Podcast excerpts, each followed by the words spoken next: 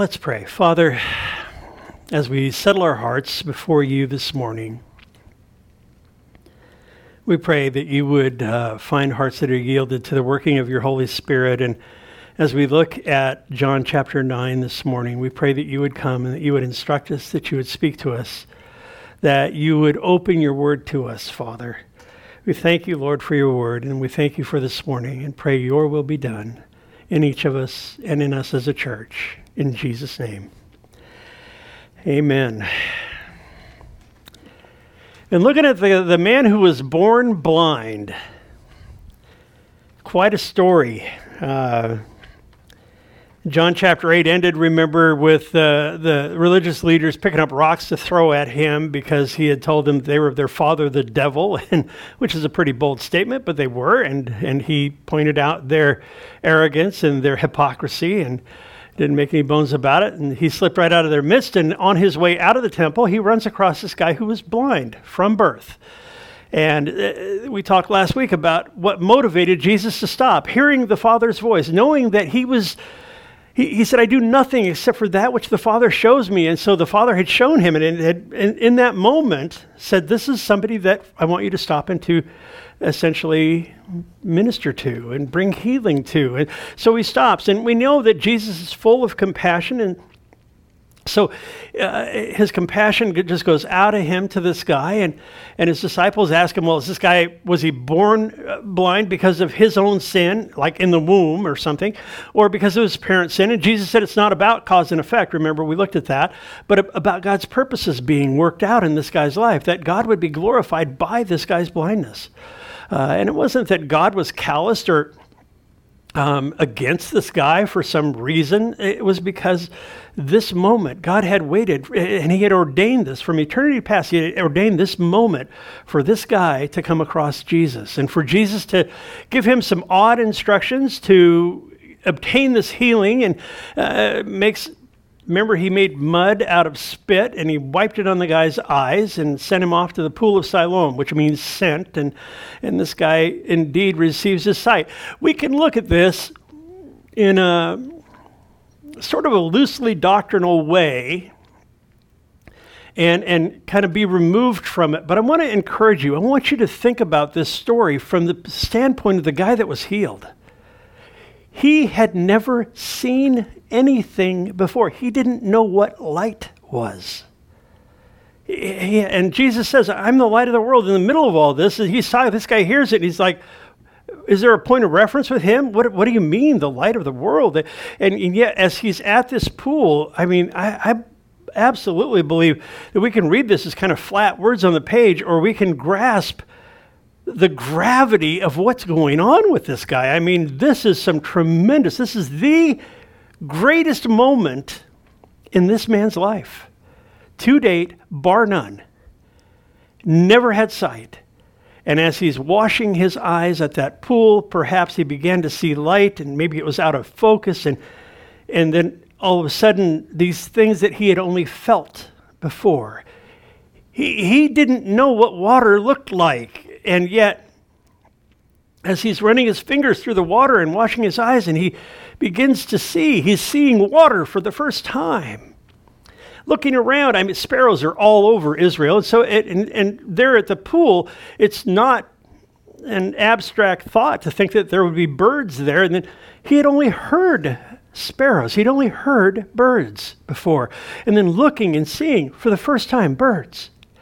And knowing that he had, he made this third of a mile walk from the temple area down to the pool of Siloam, this downhill trek that he had to go through, being blind still, walking obediently by faith that Jesus had told him to go do it. So I guess I'll go do it.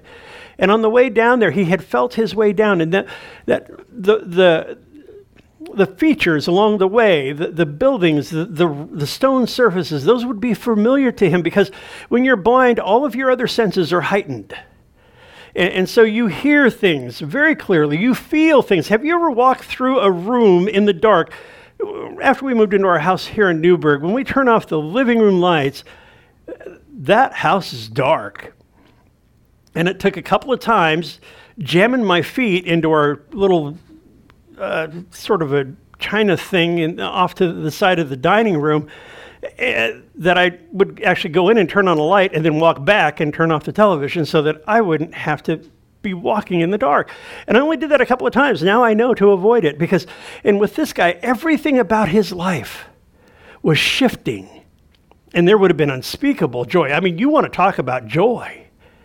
Think about if you had never ever seen, and this is an absolute miracle in this man's life. So, and he's going to go through five different interrogations, five different questionings. Not, not well, three were interrogations, but five different sets of questions that people have for him as he's going along. And, and it's like by the end of it, he's like, all right, that's enough. I, don't know. It, it, the, the most remarkable verse in here is when he says, I don't know what you're talking about. All I know is I was blind and now I see. Period. That's it. You know, I've kind of had it with you guys because the religious leaders were just up in this guy's face and trying to you know, manipulate him. It's just a, a, a, it's an amazing story. So we looked at all of that last week. It, not that, but we looked at the first seven verses last week, and, and right up to where Jesus tells him to go and to wash, and he goes and he receives his sight. And then he comes back, and Jesus isn't there. Um, remember, we looked at the outline of the chapter, the first seven verses, the physical healing of this man. And then after that, in verses 8 through 12, he's questioned by his neighbors. And then 13 to 17, he's interrogated by the Pharisees, the religious leaders, and that's not enough for them, so they call for this guy's parents, and in verses 18 to 22, they interrogate the parents. Well, the parents are afraid because it was they'd already known that if you spoke against Judaism, uh, or you spoke for Christ, that was against Judaism, they'd cast you out, and we'll look at that. Uh, and then so they interrogate this guy again. They call back this guy and they ask him again. And then we see that after they literally excommunicate this guy from Israel, not a small thing, that Jesus comes and he finds this guy and he spiritually brings spiritual healing to this guy. So we've looked in the Gospel of John over and over again that Jesus does these things in the spiritual or in the physical to bring light to the spiritual. And it's not not being lost on us here. He's literally forcing the issue in this particular account because he does the work in the physical and then at the end of it after this guy goes through all this stuff, he does the work in the physical. And so there's no way they could not link the two. Remember in the, in the previous miracles, they were having trouble connecting the dots. Well, he makes it very, very clear here that there's, they don't have to work too hard to do that. Um, interesting. If you really wanted to just look at, at this chapter, you could take the first seven verses and call it good. Jesus healed the blind man and gave him sight. But on purpose, Jesus does this. We talked about it and won't go into it too much. He does it on the Sabbath because he wants to stir up controversy and he does it on purpose. He divides these guys on purpose because by the end of this, they will fall into two groups. One is the men who were committing blasphemy, reviling this guy, reviling Jesus. And two is we see this guy end up in worship. So you have on one side or the other. And it's still what Jesus does today. He causes people to divide but not just because he wants to stir up trouble, but because he forces people to make up their mind about Jesus. And he does that still. So, better get into the text or we're not going to get anywhere. Uh, I just think it's, it's, it's amazing, though, uh, because as he goes through, pay attention to the Pharisees' posture through this. You'll see that their blindness is growing, and it is. Their blindness grows and they get more and more stuck in their stuff and more and more entrenched in their own traditions. Uh, and then you'll also see that little by little that this guy comes to a stronger faith, a bolder witness, and he has greater sight. So his sight is growing through this whole account, through this chapter, and the religious leader's blindness is growing uh, to where it culminates with the religious leaders, again, committing blasphemy. And with the, the man here uh, falling on his knees before Jesus and worshiping him as Lord. Great stuff. So, verse 7, it says that he said to him, Go and wash in the pool of Siloam, which is translated sent. So he went and washed, and he came back seeing. Again, you got to see this. This guy, I mean, uh, I can't imagine. I mean, he'd never seen stones. He'd never seen the temple before. So he's coming back up over the hill from the pool of Siloam, and he sees the Temple Mount spread out. I mean, I've been on this in this location, and and it, it is a a sight to behold. And, and I mean, he had been right outside of the temple. I mean, Jesus was leaving the temple when he came across this guy, which, by the way, would be a great place to beg if you're a beggar. And it says here that he was because I mean, it'd be kind of hard to go into the temple to worship God and uh, kind of ignore this guy that's asking you, this blind man that needs some sustenance, and so you want God to bless you. Well, you know, hey. Uh, you know, put some money in my cup, or however they did it.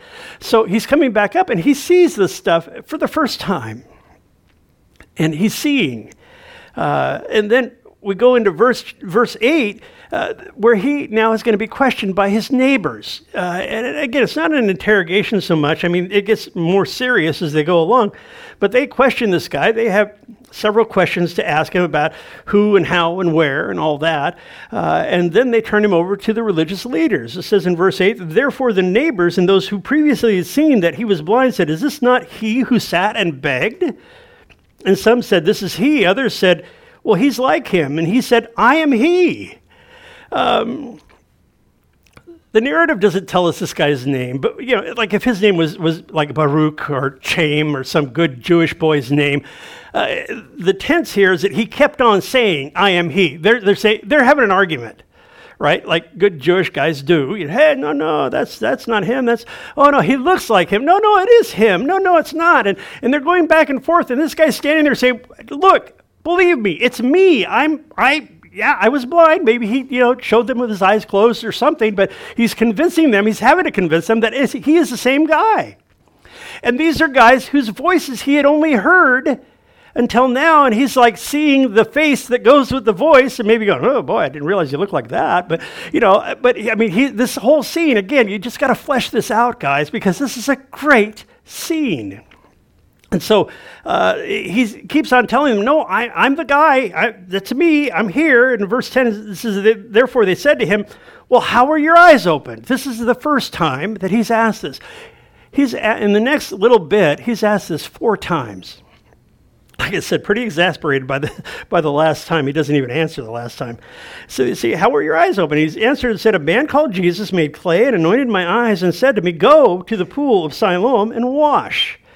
And so I went and I washed and I received sight. Note it doesn't say, I regained my sight. He says, I received sight. He didn't have sight. Again, very important we grasp that this guy, this is all new. Um, and, and, he, had, he had, he'd felt things he'd never seen uh, he, he'd heard things, but he'd never seen because, again, those senses had been sharpened. And so these are all things that are familiar to him, but not familiar to him. And now these guys start kind of pummeling him with these questions. And they said to him, Well, where is he? and he said, I don't know. I mean, I was blind. I have no idea. He had only heard Jesus when he told him that, felt the mud going onto his eyes and then made his way down to the pool. And he has no idea who this was. He just knows the guy's name is Jesus and he told him to do this. He did it. And now he can see. Uh, and so they're trying to get to kind of flesh out what was going on here. Uh, and again, he'd never seen him. It, Jesus could have been standing right there and he wouldn't have known.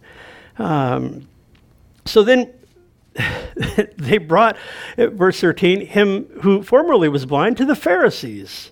Uh, and this is the first time that they interrogate him. They're going to do it twice. Uh, interesting. when, when I read, and they brought him to the Pharisees, in my mind, I think, I know how this is going to go.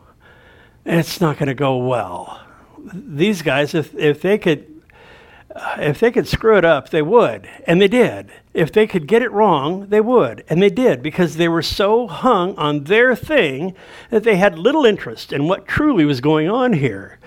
Uh, and so they bring this guy to the Pharisees, and in verse 14 it says, uh, and John puts this, he says, Now it was a Sabbath, it was a Sabbath when Jesus made the clay and opened his eyes. Uh, we talked about it last week. Again, don't need to spend a lot of time there, but uh, it was John makes sure to tie the fact that Jesus made clay and healed this guy, I mean, made clay with spit, no less. I mean, we talked about it, it was you could spit on a rock, but not on the ground. Uh, it was weird. Uh, and their whole Sabbath deal, the, all the laws around the Sabbath, I think they had like 49 of them, uh, interpretations that uh, of the, the Sabbath that they were adhering to. And uh, so they knew that it, they couldn't, you couldn't heal somebody, you sure couldn't spit, and you couldn't make clay. You couldn't, it was all considered work on the Sabbath. And so John ties it all into one sentence in one verse here. Uh, that, that was what had happened. And, and so eh, the, the reason that it's the Sabbath is Jesus did it on the Sabbath because, again, he is going to stir up a lot of controversy through this. He knows that the religious leaders are way hung on the Sabbath. He also knows that he's the Lord of the Sabbath, that he invented it. It's his to do with as he pleases, that he's not bound by the Sabbath, even if he was bound to the Mosaic law, which he was. He wasn't bound to the Sabbath. He was the one who owned the Sabbath. And he says uh, in the other Gospels that the Sabbath was made for man, not man for the Sabbath. So, verse 15 then the Pharisees also asked him again how he'd received his sight. And he said to them, He put clay on my eyes, and I washed, and I see. Notice the story's getting a little shorter here. He doesn't go into quite the detail that he did the first time around because these guys are asking him the same question that his neighbors asked him. Uh, and uh, interesting, I think that it's worth noting here that obedience equals sight. True principle for us as well. Remember in, in chapter 7, we looked at this. In, in verse 17, Jesus says, If anyone wills to do the will of the Father, he shall know concerning the doctrine, whether it is from God. Uh, obedience equals sight, e- equals understanding. Uh, if you want to understand God's word, live in obedience to Him. And that doesn't mean that you don't blow it, that you don't have stuff, what it means is that your heart is given over to Him and to His purposes in your life. And, and He will open your heart, He will open your mind. You will not be blind. Whenever we see blindness in the New Testament, it is voluntary and it is willful. And, don't get me wrong, when people are blind to the truth, they are literally blind, they cannot see it but it's only because they're rejecting him and they're rejecting his word, they're rejecting his purposes in their life. They don't want to go there.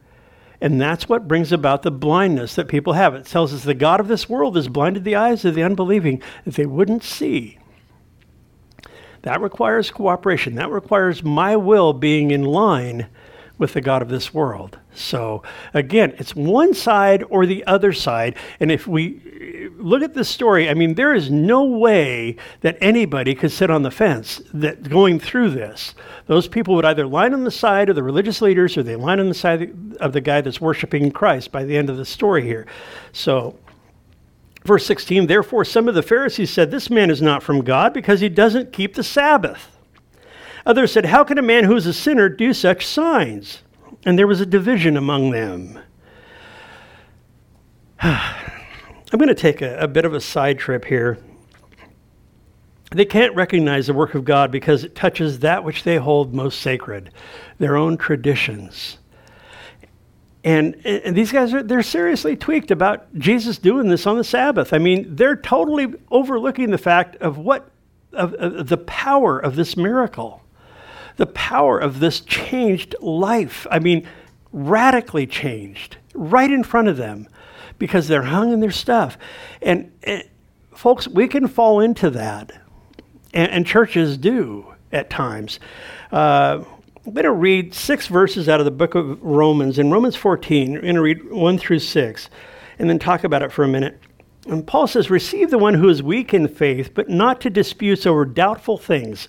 That's in the King James. It's, it's in the New American Standard and some of the others, it's, it's rendered opinions. And that's what it means. Doubtful things means opinions. Okay, he says, For one who believes, for one believes that he may eat all things, but he who is weak eats only vegetables.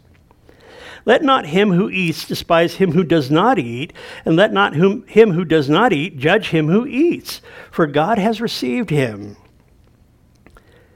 Who are you to judge another's servant? To his own master he stands or falls. Indeed, he will be made to stand, for God is able to make him stand.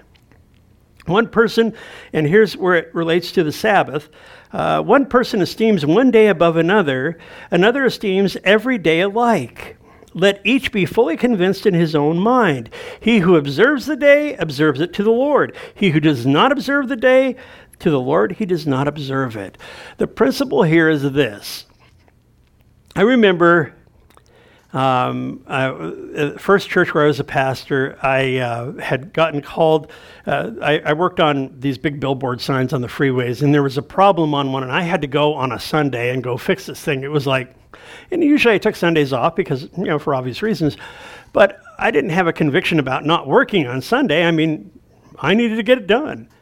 And I remember walking out of my church because I got this call. I was at church, and this woman came up to me. She said, "Oh, going to work on the Sabbath, huh?" Uh, and this passage came to mind, and I just looked at her and I smiled. Because, folks, we can get hung up on stuff. We can get hung up on the traditions of men. It's okay to work on the Sabbath because Sunday is not the Sabbath. Actually, if you look in Hebrews chapter 4, Today, if you hear his voice, don't fail to enter his rest. We're not called to a Sabbath day, we're called to a Sabbath life. And yes, having a day to rest and to recharge and to heal is what it's about. I mean, Jesus is giving this guy healing on the Sabbath. He's actually fulfilling the Sabbath in this guy's life. He's, he's bringing this guy healing. And yet, again, we can get under this whole deal to where, you know, we start outlining rules and regulations to faith, and, and it's totally contrary to walking by faith. Uh, there's a term, uh, it came out of the Reformation, it's called adiaphora. And it, what it means is matters of indifference. In Christianity, adiaphora are matters not regarded as essential to faith, uh, but are, are topics of, of, conversation, discussion in, in the Christian church. Examples worship style, uh, I have, over my years in ministry, dealt with people that did not like contemporary music. And said, I, you know, I, I will only go to a church that plays the old hymns. And then I've had people that say, I will not go to a church that plays the old hymns. and I've, dealt with people that, I mean, it, and, and it's like, you know what? It's okay to not like contemporary music. It's okay to like contemporary. It's not an issue. Shouldn't be an issue among us as brothers and sisters. Is the point? You see, these are principles that we can fall on different sides of. You can't make a doctrine out of it, nor will I ever make a doctrine out of these things. Eh, because there's an overarching principle that applies. And, and a princi- an overarching principle is a principle that governs other principles. All right? The overarching principle here is we can have our opinions, but we're not to judge or to have opinions about our brother's opinions and they're not to have opinions about our opinions. Does that make sense? And that's not my opinion. That's what he's saying. so, but it, the, the point is, is that it's, we, we're, we're just to simply walk in grace. I can have grace for you, even though you have different opinions about things. I was looking at this, and one of the areas, and this actually was in the, in the, uh, came like in the 1500s, they were dividing over how the minister dressed. And I thought, oh, great, I'm going to be in a t shirt on Sunday. Um, but that was an area where people divided. And here's one that I see, and I've seen it in the church. I've seen it. I've seen it frequently in the church these days. Tattoos. Oh, I'm not going to have the markings of the devil. Oh, I think tattoos are cool. You know what? You can fall on either side of that. We're not making a place for either one in our faith and practice. There's room for us to have opinions. There's room for us to be different. There's room. And when it comes to a place to where I divide with my brother or my sister over adiaphora, over neutral things, over things that matters of indifference, and it doesn't make a whit of difference to God. And I, I, I sat in a church one time where a guy, he was against martial arts. And I understand that there are some aspects of Eastern religion and martial arts, and I'm not peddling that. I'm not saying that's okay. I'm saying that when I went to Bible college, one of my fellow students couldn't wait to get back to Syracuse, New York, so he could start a Christian dojo and give these guys an alternative to go and practice martial arts. And I thought, you know, how foolish is it for us to try to uh, sort of, you don't need to build a fence around the chicken yard. You know, if you have chickens or you've ever had chickens, they like it where they roost. They come home every night. You can just let them run. That's why they call them free range chickens. I mean, they like it and, and to build a fence is, is really it's, it's an unnecessary step and we don't need to do that in adding to faith and practice. That's the point. point. And these guys were really good at it the pharisees i mean with their books and their volumes of obedience on based on god's law that had gotten so out of hand that they no longer were walking according to the law of moses. They were walking according to their own stuff. Dangerous. We can fall into that ourselves. I love what the new testament teaches there in the book of romans Back to John. Um, verse 17 they said to the blind man again, What do you say about him? Because he opened your eyes. And the guy said, He's a prophet. Now, he starts out with saying, This man Jesus, remember, when his neighbors are questioning him, now his, you see his faith is growing. Well, you know, I think this guy's a prophet. And, and he ends up later on in this chapter calling him Lord. So he goes from man to prophet to Lord. And meanwhile, the religious leaders are they're, they're stepping down in their estimation of the whole thing. Um, so now they go, and, and the scene shifts again. Uh, in verse 18, the Jews didn't believe concerning him. They hadn't been blind and received his sight until they called the parents of him who had received his sight. So the Jews don't believe in him until they call his parents, and his parents substantiate. We'll see that here, but it's interesting because their rationale shifts from disbelieving that he was born blind because they're trying to prove that he wasn't. And then and now they're they're attacked. There's a subtle shift in the way they're going about this. I mean, the end is the same.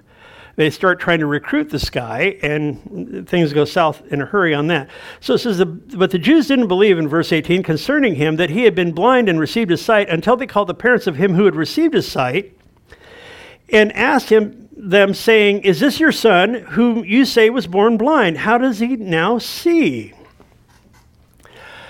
I have to believe that there's a parenthesis in here.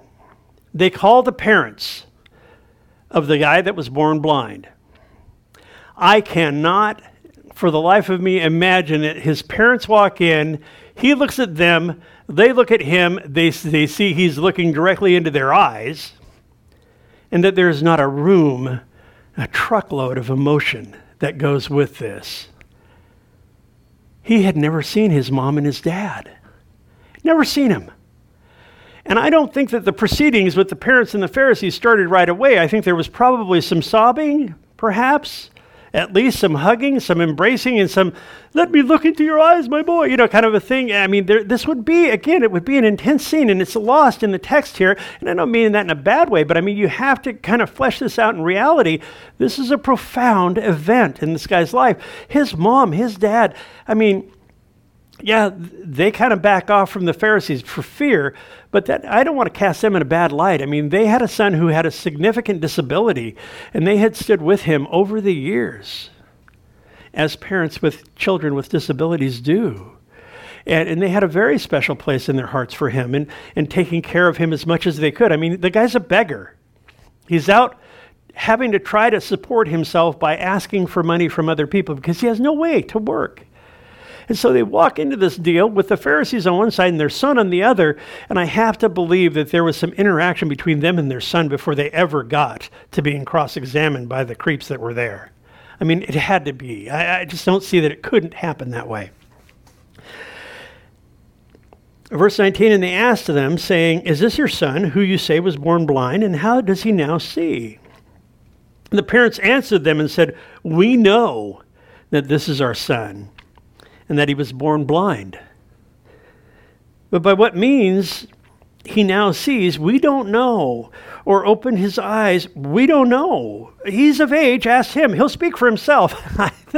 I had to laugh when I was looking at this because I thought, you know, essentially they're saying he he can talk. He was that blindness was the deal that was bugging him. I mean, you know, he but he still can. He has the ability to speak. Ask him, and, and it says here that his parents said these things because they feared the Jews, for the Jews had already agreed that if anyone confessed that Jesus was the Christ, that he'd be put out of the synagogue. Uh, I want to stop and, and look at that for a minute. If someone was put out of the synagogue, that meant that he was excommunicated from Israel. That meant that he was cut off from the temple, cut off from the synagogue, which would be the local deal. That means it meant that your parents would sit, they called it sitting Shiva for you. If you don't know what that means, Shiva means seven. And when someone died, they mourned for seven days. And they sat, they had these little special stools and all, and they would sit Shiva and they would mourn the loss of that loved one. There it would be a close family, you know, uh, relative, you know, first relative, a close relative, and they would sit and mourn for a week. And if you were thrown out of the synagogue, if you were excommunicated from Israel, your parents would mourn your death, even though you're still alive. And you would be you would lose your family. You lost your job.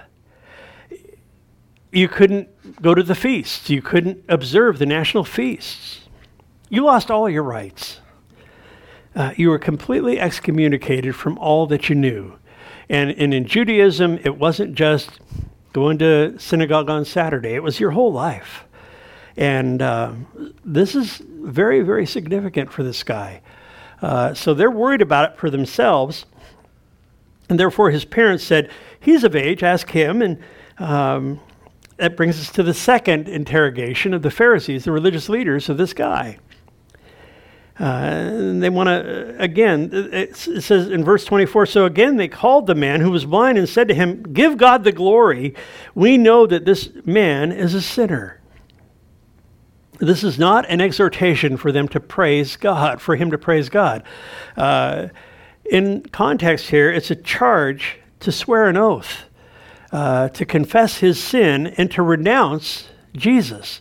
Uh, they want him to confess that he's lied concerning Jesus. When they say, Give glory to God, this man's a sinner, they're telling him, We want you to agree with us that this is the case. And that's blatant blasphemy. Uh, the literal definition of blasphemy is defiant irreverence, and that's what this is. Uh, they're committing blasphemy against Jesus. So if you think about what Jesus had to say about blasphemy of the Holy Spirit, he said, you know, that won't be forgiven. Uh, and when they're blaspheming him to this guy, it's very, very significant. It means that they have hit the bottom of their defiance towards God. Verse 25, he answered and he said, Whether he is a sinner or not, I do not know. One thing I know that though I was blind, now I see. Sight, color, parents, theology, anger, voices, seeing everything for the first time. This guy, by this point, is spinning all he wants to do is experience this. I mean, he could look down and see that he had wrinkles on his knuckles. He'd never seen that. He'd never seen, he never looked at his fingerprints. I could imagine. I mean, he is so caught up in what has just taken place in his life, and these people keep pummeling him for information. He's going, Look. And it, it sounds, you know, like he's being a real smart aleck here. He's not. He's just had it with these guys. And his faith is growing, and he is seeing firsthand, he is seeing their hardness of heart. He says, You know what? I don't know. I don't care. All I know, I was blind a little while ago, and now I can see. And you know, it's about as simple as it gets.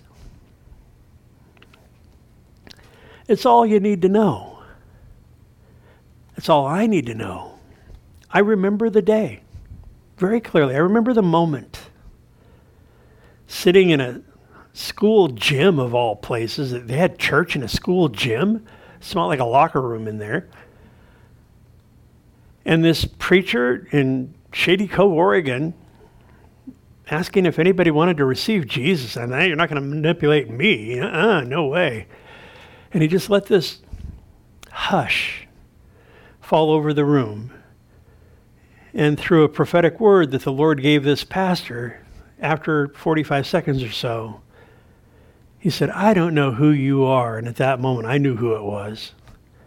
But I'm going to encourage you, my friend, let go. Give your life to Jesus. I broke. All I needed to know at that moment was I, up until that point in my life, had been blind. I walked out of there seeing. It's all I needed to know. And I, you know what? You could have hit me with a truck out. It didn't matter. I was so excited for Jesus, still am. But that's truly all that we, eh, you know, it's so simple with him. It doesn't have to be 50 questions. We'll see that as we go. And he answered them, He said, I told you already, and you didn't listen. Why? Do you want to hear it again? Do you also want to become his disciples? it's the fourth time they'd asked him this question. Uh, how did you receive your sight? And, and it says that they reviled him and they said, You're a disciple. You're his disciple, but we are Moses' disciples. Yeah, we're we got one up on you. And we know that God spoke to Moses, and as for this fellow, we don't even know where he is from. I love the man's response. It's like he's saying, Are we done here? He says, this, The man answered and he said to them, Why, this is a marvelous thing that you don't know where he is from, yet he opened my eyes. Uh, it's I just I love it. it. Verse 31. Now we know that God doesn't hear sinners, but if anyone is a worshiper of God and does his will, he hears him. I want to qualify that statement. We know that God does hear sinners, but not in the context that this guy is talking about. He's, he's indicating God doesn't, we know that God doesn't co labor with sinners, He doesn't partner with sinners. And that's what He's saying. We know that the Father is partnered with the Son in, this, in that sense. And so He's indicating His faith in Jesus at this point, even though He has not met Him yet other than when he did the miracle. Um, he, he says in verse 32 Since the world began, it has been unheard of that anyone ever opened the eyes of one who was born blind. If this man were not from God, he could do nothing. I think it's interesting. Remember, this guy is a commoner, he's a beggar. He has been really uh, sort of one of the guys in society who had slipped through all the cracks. He had no status in their system. He knows more, truly knows more about God by what he has just said than any of the religious leaders standing there examining him. I like in the book of Acts, the, the, the leaders are puzzled. They, they bring the apostles in and they're talking among themselves and they say, You know, I don't get this. These are uneducated men. How do they know this stuff? Essentially, I'm paraphrasing, but you know, they're puzzled. But the Spirit of God is faithful. He will give you what you need to know. Uh, a guy I discipled many, many years ago uh, one time came up to me and said, You know, John, I discovered something. I said, What's that? He said, The Bible school is in your feet. And I said, That's right, Lynn. His name was Lynn. He pastors a church now in California. But um, I said, That's right. It, you know, it, education is good. Get all you can. But don't rely on it. Rely on the Lord. This guy's relying on the Lord. He's relying on what had just happened. And he knows more about God than the composite of all of these religious leaders standing around him who were so hung on their traditions that they were unable to receive truth about God. They answered to him and said, You are completely born in sins, and you're teaching us. And they cast him out. They excommunicated him. There are still some religious groups out there today that if you don't toe their line, they cast you out. You can get disfellowshipped or excommunicated and basically treated as though you didn't exist.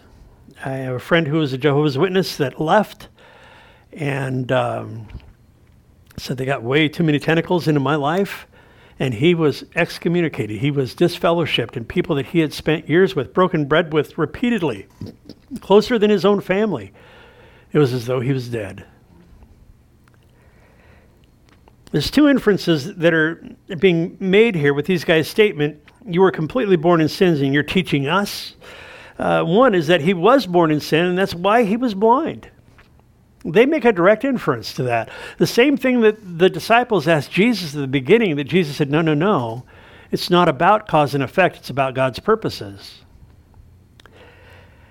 And the second thing is that they were actually above him, that they, you know, you're teaching us the arrogance. By the way, um, and this is free, do you have a teachable spirit?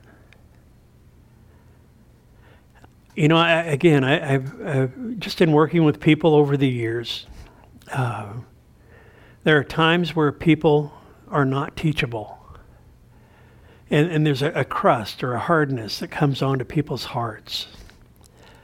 And I believe that the Lord wants us to be teachable. The Holy Spirit is our teacher. It says that here further in this gospel and to be open, to be receptive to the moving of the Holy Spirit in my heart, for Him to continue to reveal Himself in new ways to me. Yes, through the written word, but by His Spirit, through Him speaking to my heart, through Him continuing that conforming work. I can get in the way of that. I can get hardened up. I can decide that I don't want to go any further or I can have a teachable spirit and say, Lord, continue to conform me to the image of your Son. I want that. I pray for that. I pray that God shows me when I get off in those areas because we all can.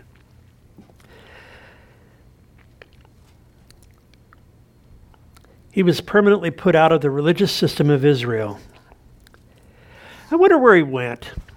And if I were him, probably the first place I would have gone was to the temple. Remember, he'd never seen it. Well, I might as well take a look at it before I can't come back.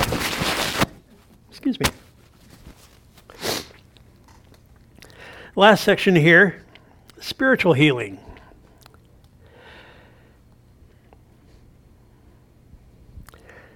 Verse 35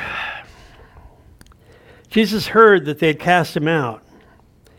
And when he had found him, I think it's interesting. You know, they cast him out and Jesus finds him. What a great contrast. The religious system throws you out, and Jesus finds you. That's kind of what happened to me. Again, growing up in a, a, a cult, growing up in the LDS church, and uh, leaving, and within a year, uh, Jesus got a hold of me, and I never looked back. Uh, it's a much better deal, by the way. he said to them, Do you believe, or to him, do you believe in the Son of God? All of these questions that have come this guy's way, and of course, Jesus was the one that had done the miracle. He didn't have to ask him, How did it happen and who did it and all that. It's a no brainer. But he does have question for this guy. He only has one. And it's the most important question in the whole chapter. He says, Do you believe in the Son of God? Because Jesus knows that the relationship that he offers is appropriated by faith. That's why over and over and over again in the Gospel of John, it's do you believe? Not do you know, not did you obey, not let's get let's talk about doctrines like Sabbath, opinions, but do you believe? Very simple. And he answered to him and he said, Who is he, Lord, that I may believe in him? I have to wonder at this point does he recognize Jesus' voice? He hadn't seen him, but he'd heard him when he told him to go and wash only a short time before. And Jesus said to him, You've both seen him, and it is he who is talking with you.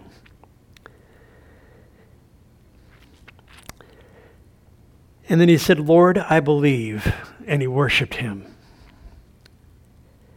His faith is fully developed. His eyes are open. Yeah, his eyes had been opened physically, but now the, the eyes, the window to his soul, had been opened, and he beholds Jesus as Lord.